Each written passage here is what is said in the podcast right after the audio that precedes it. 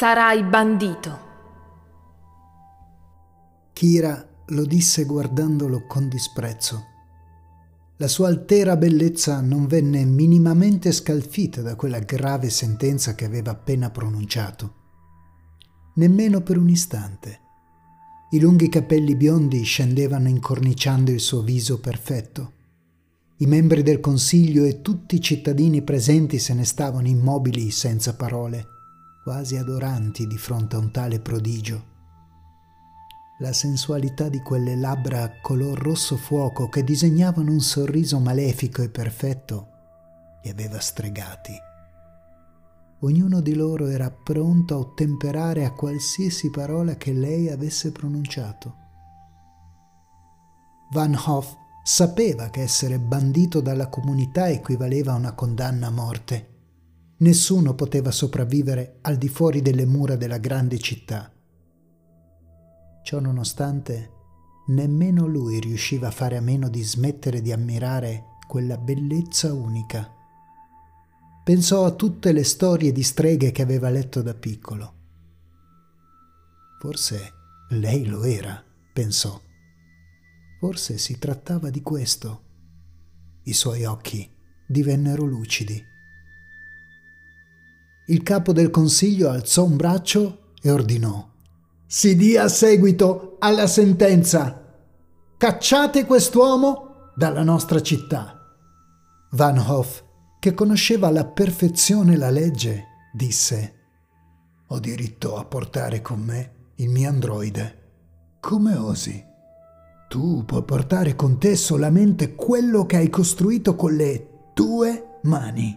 Ma, Eminenza, sono stato io a crearlo.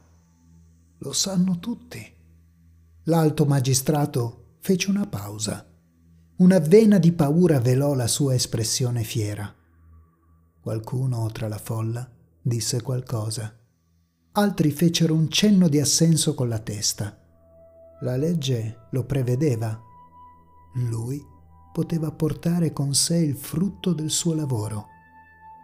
Così era scritto nelle tavole della legge. Van Hoff era l'ingegnere capo del reparto cibernetico, una persona fondamentale per la comunità.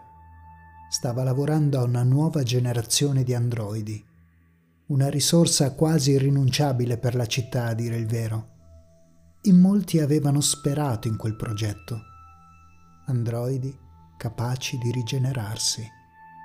Menti cibernetiche costruite seguendo la struttura della mente umana Nessuno sapeva esattamente a che punto fosse il progetto. Bandire una persona del genere non era una mossa intelligente, a dire il vero. In molti lo sapevano. Tuttavia, la sentenza era stata pronunciata. L'ordine era stato dato.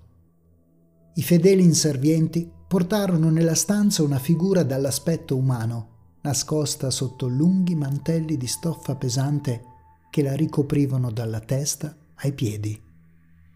I più esperti notarono che le movenze non erano quelle impacciate a scatti dei comuni androidi.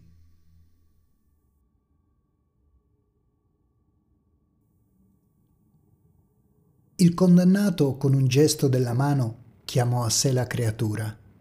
Si avviò quindi verso la grande porta che si richiuse appena furono fuori fece un cenno al suo androide che si tolse il saio e scoprì la testa. Dalle mura si levò un brusio. Ci era riuscito. Aveva portato a termine il progetto ed ora lei era lì. Una riproduzione perfetta di una donna. Non una donna qualunque però. L'aveva fabbricata con un misto di materiale biologico e circuiti perfettamente integrati tra loro l'androide perfetto. Dalle alte mura tutti gli astanti rimasero a bocca aperta. L'ingegnere guardò i suoi giudici mentre si rendevano conto di essere stati beffati, poi gettò un'occhiata furtiva verso Kira. Era furibonda dalla rabbia. Lui sorrise. Un sorriso amaro di chi ha vinto ma ha anche perso.